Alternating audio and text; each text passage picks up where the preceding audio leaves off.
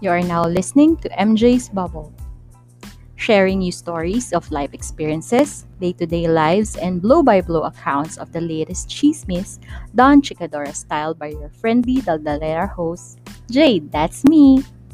Come in and join me in my bubble as we talk, laugh, cry, and learn in today's episode. Hello, everyone. Hello, Bubble Mates. Welcome to episode 54 of MJ's Bubble. My name is Jade, and I'm your friendly Dadalera host. And as always, I hope you are okay wherever you are in the world. How are you, everyone? Kaya pa ba? Stars, nine days out of di natin alam kung hanggang kailan. Kaya ito lang yung masasabi ko dyan. And now, in this year. And so I face the final curtain. My friend, I'll say it clear. I'll state my case, of which I'm certain. Makalungkot, no? Yun, wala, wala tayong magagawa. Sumumpa na. Yun. Pero, As you can hear, wala akong kasama. Otherwise, i-mute ako nung kasama ko. Pero, alam niyo naman ako, wala tayong problema dyan. Bilang reyna ng daldal tayo this side of Quezon City. So, bakit ba ako kumanta? Uh, actually, may mga reactions from last episode na, Uy, kumakanta ka pala. Oh my God. Hindi nyo alam. Nagawa ko yan. Madalas ko yan gawin sa CR. So, ayun. So, ginawa kong CR tong recording. Joke. Anyway, so yun, may sabi nga, uy, may boses ka pala, and everything, everything. So, kahit alam kong inuuto nila ako, okay lang. Kasi, ayun, alam ko ba, nagsisip-sip sila sa akin eh. Which brings me to the question. Banas ba kayo sa mga sip-sip? Kasi, ayun, ako naman depende. Depende sa paggamit ng pagsisip-sip. Dalawa kasi for me yan. Merong maayos na paggamit ng pagsisipsip. Meron yung kupal moves na pagsisipsip. So, yung number one. Kung ang alam mong magaling ka at your own right, at alam mo na you just have to know the right people.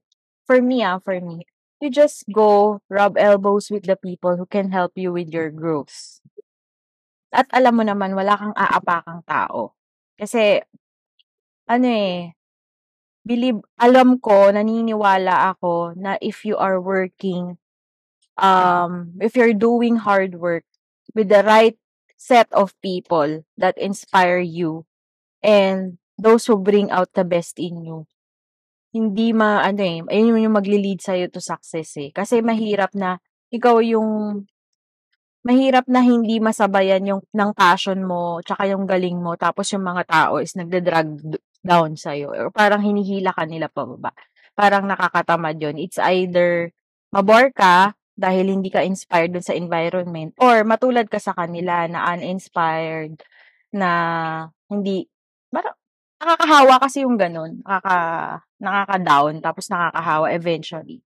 So, I'd rather gamitin mo yung sip-sip moves mo in finding the right people that can lead you to success. So, yun yung number one ko. Pero, meron tayong isang klase ng sip-sip na nakaka-bad trip. Ito yung alam mong ano, yung alam ng buong mundo na incompetent. Pero dahil close kay boss, yung machika kay boss, panayan libre kay boss, gumagawa ng kape ni boss, That's why they get something out of it na alam ko naman hindi na uso yun. Yet it happens. Alam natin na mayroon tayong performance management. Yet it happens. Marami na rin akong naka-encounter na ganito. Na alam mo eh, alam, alam niya at alam ng buong team na hindi naman siya competent. However, nadadaan niya sa sweet talk, nadadaan niya sa chika, Nadadaan niya sa libre-libre. Kaya yun, hindi pa siya nafa-fire. Pero alam mo yun, may mga instances na pinatulan na tayo sa ganyan na kailangan mo rin silang ah, minsan kasi sumosobra, eh, yung parang ikaw yung nadadamay, eh, dun sa kalat nila, eh. However sila hindi sila magsa-suffer, pero minsan kailangan patulan, eh. And then meron naman iba na alam mong alam mong medyo mahirap banggain, eh. Pero pinagpapasa Diyos mo na lang na recently may nangyaring gano'n, na eventually natuto yung management. Hindi ko na lang sasabihin. Ayun. Ayun, parang siguro ang sa'kin lang, alam niyo yung German word na hindi ko alam kung tama 'tong pronunciation ko, but it's slim in ah, parang ganito, Schadenfreude or Schadenfreude. Basta maganda, you look it up in the word. Parang ang ibig sabihin nun is you're feeling joy over someone else's misfortune. Kasi for the longest time ang kupal niya. Ayun, and event ah, um, apparently yung mga ganyan, yung alam mo namang wala namang binatbat pero since close kay boss, close kay ano, eh, yan yung mga kupal na ano yun, yung para silang mga langaw sa itaas ng kalabaw. So yun. Yun, yun yung dalawang sip-sip sa'kin. So, hindi naman siya masama. Hindi naman masama basically yung sip-sip kasi it's all about preser self-preservation. At ang loyalty po natin ay hindi doon sa pinagsisip-sipan natin. Ang loyalty po dapat natin ay sa mga sarili natin at para kanino natin ginagawa yung mga ginagawa natin. Sarili man natin, pamilya natin, future natin, yun dapat nandun dapat ang loyalty natin. So, yun. Pero bakit ba ako nagsasalita about sip-sip? Unang-una, mahilig ako sa drinks. Mahilig ako sa milk tea. Mahilig ako sa shake. Mahilig ako sa iced coffee. Mahilig ako sa kape. Yan, mahilig akong sumipsip. Charot. Hindi, mahilig ako sa drinks. Kasi mahilig ako uminom. Kaya maganda yung skin ko. Laging hydrated. Char! Hindi, mahilig ako sa tubig. And, apparently, maraming sip-sip moves ngayon all over the news. Diyos ko Lord, ilang days pa lang in office, ang dami nang nagpapasikat. Grabe naman. 9 days pa lang ang bagong Lipunan 2.0, kakaiba na ang mga sipsipan moves. Grabe. So, ito, mag-state lang ako ng dalawa, pero kasi medyo sumakit yung ulo ko, eh, nahawa tuloy ako dun sa mga pinapanood ko sa Money Heist. So,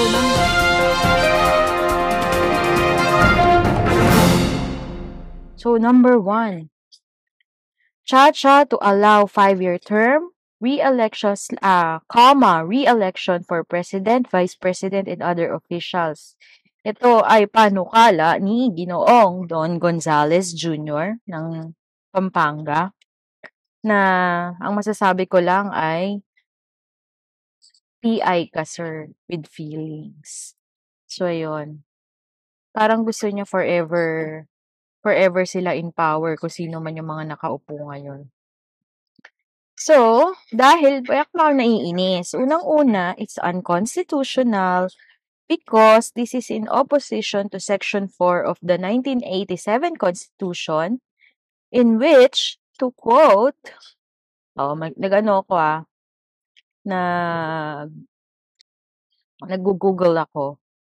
Ano yun, yung 90, Section 4 of the 1987 Constitution, to quote, The President shall not be eligible for re-election. No person who has succeeded as President and has served as such for more than four years shall be qualified for election to the same office at any time. No Vice President shall serve for more than two success successive terms. Constitution po yan. At ang gusto ng sir natin ay charter change. Para nga, ang sinasabi niya kasi is parang insufficient daw yung six-year term para sa implementation ng mga gustong mangyari nung mga nakaupo sakali. And then, ang nag-inspire daw sa kanya nito ay yung landslide victory ni current President Bongbong Marcos and current Vice President Sara Duterte. So, Anong ata anong bottom line nun? It's a sip-sip move. Hello? Hello? Diyos ko, basic. Kapal mo, ah. Alam mo sir, kung gusto mong sumipsip, pumila ka. Kung gusto mong magpalakas, pumila ka. Kasi bago bago masuklian yang sip-sip move mo, meron muna silang pagbabayaran yung mga kasama nila sa kampanya. Umayos ka sir, pila ka, pila. Yun, tsaka mahaba pa ang oras. Until forever tayo dito sa Bagong Lipunan 2.0. Okey, okey? Yusin mo sir, nakakabwisit ka.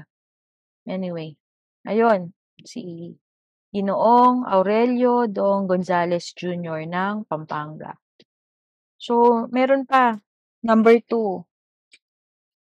Eto talaga hindi ko na kailangan mahawa sa mga friends ko sa ma money heist. Ayun, sobrang mention ko yung money heist. Baka naman Netflix, beke naman. La Casa de Papel, beke naman. Ayun.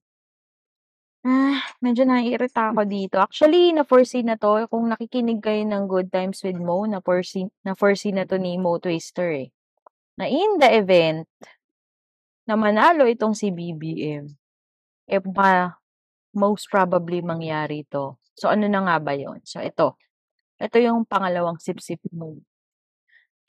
Papalitan daw, there's a resolution, there's a ano bang tawag dito, may panukalang batas na palitan yung pangalan ng NAIA which is which stands for Ninoy Aquino International Airport to Ferdinand E. Marcos International Airport. At sino ang inutil na nagsabi nito? Yan, si Arn Arnolfo Arnolfo Teves Jr. Bakit daw? Bakit nga daw niya pinapapalitan? Kasi ang NAIA daw ayon sa kanya ay constructed sa term ni former President Marcos.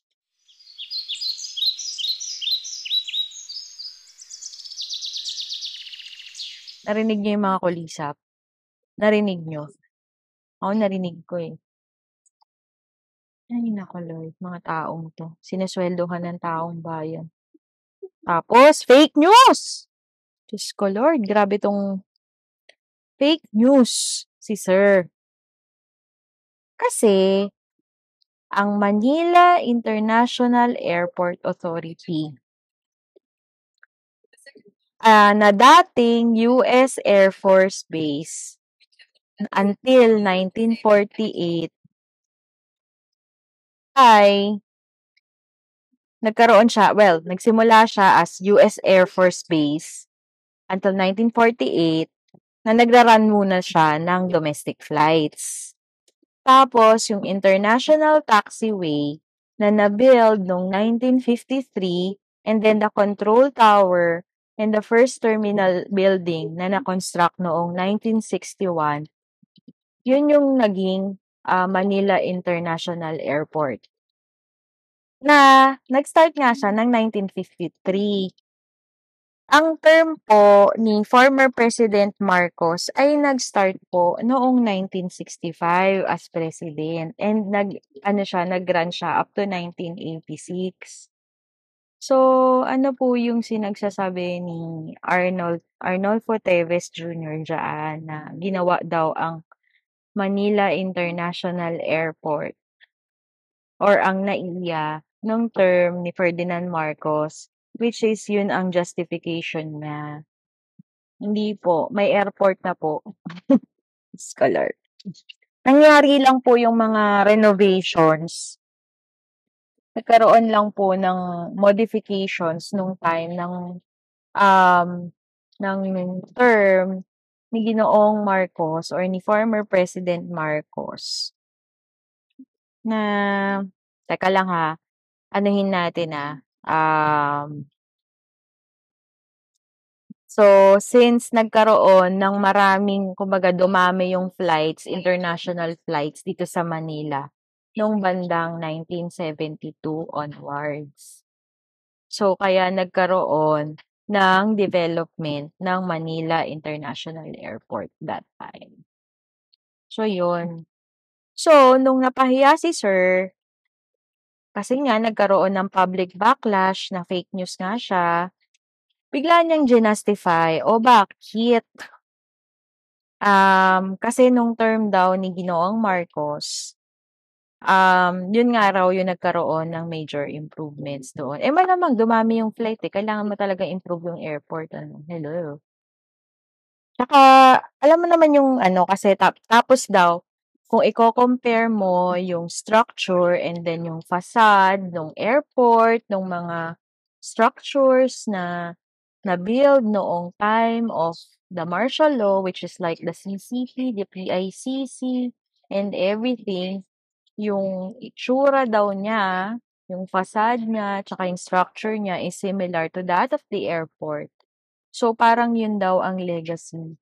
Yan daw ang justification ni Ginoong Teves bakit daw kailangan ipangalan sa ating former President Ferdinand Marcos. No? At meron pa siyang sinabi, pero hindi ko yata ito ma-confirm, na hindi daw porke namatay si Ninoy Aquino doon, eh kailangan ipangalan siya doon sa airport, which is so insensitive by the way. Ang kapal ng mukha mo, sir. Kasi kung hindi po namatay si Ninoy, hindi po nagkaroon ng EDSA revolution, would you think you will be into power? Sa tingin mo, sir? Ang kapal ng mukha mo. Anyway. Ayun. So, fake news na nga, gina-justify pa. May sounds family. So, yun. Saka wag niyo pong ano, wag niyo pong masyadong gino-glorify ang mga Marcos na nakapagpatayo po sila ng mga structures noon. Kasi yan nga po yung legacy ng Ginoong Marcos eh. Nanakawan ka na, pasasalamatan mo pa. Kaya, ambot. So, yun. Hmm. Nagigets naman namin po yung pagsisipsip. It's a form of self-preservation eh. Pero sana po nare-realize niyo na you are public um, public officials. And you are bound by your oath to do public service. Taong bayan po ang nagluklok po sa inyo.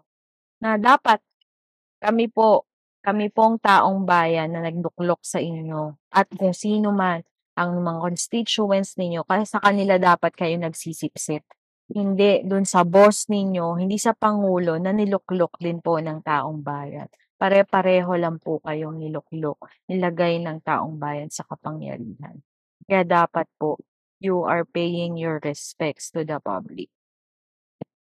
So, eto nga, parang summary. In summary, habang iniinom ko tong milk tea ko na ako gumawa, gusto nyo ng recipe, ibibigay ko sa inyo. Masama ba magsipsip? Hindi naman. Kasi, paano mo gagamitin yan eh. Pero at the end of the day, para sa ikauunlad mo yan. Diba? Pero ang sa akin siguro kasi, kung public servant ka, doon ka sa taong bayan magsipsip. Hindi doon sa boss nila. Hindi sa boss mo. Sa taong bayan ka magsipsip. Kasi tulad ng goal ng isang sipsip, na ikaunlad niya, yung pag yun yung goal niya, eh. Goal ko, kunwari kung ako sip-sip, which is not, I'm never sip-sip, guys. Ang kagandahan niyan 'pag nasa public service ka, kasabay niyan yung pag-unlad ng bayan. Yung pag-unlad ng quality ng sa public service. At yung kasiyahan nung pinagsisilbihan mong public. And ang masaya niyan kapag masaya yung pinagsisilbihan mo, masaya na magbayad ng tax. Masaya madali nang maniwala sa mga pangako mo.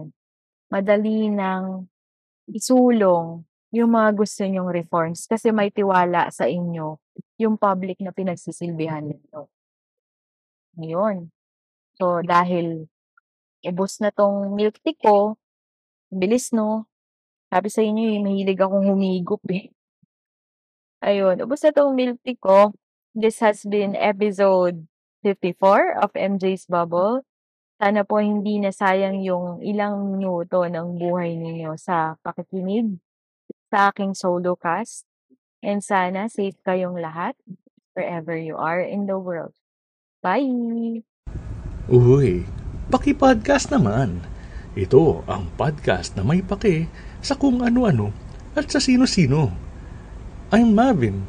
Tara, samahan niyo akong makialam dito lang sa Paki Podcast. Available on Spotify, Apple, and Google Podcasts. Powered by myself. Ay, ano nga paling topic, sir? Gag. Topic. Yung podcast natin muna, pre. Ano nga paling pa- pangalan ng podcast natin? Siyempre.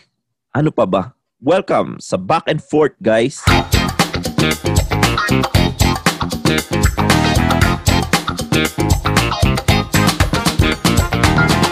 Hello mga katoda. Welcome sa Back and Forth. Ang podcast na to ay siguradong walang kapupulutang aral, walang patutunguhan, wala sa katwiran, tamang kwentuhan lamang habang nasa biyahe at nababagot sa traffic. Dito tatalakayin natin ang iba't ibang uri ng experience o kwento habang nagko-commute, nasa biyahe o nasa kalye. So sit back, relax, and enjoy listening.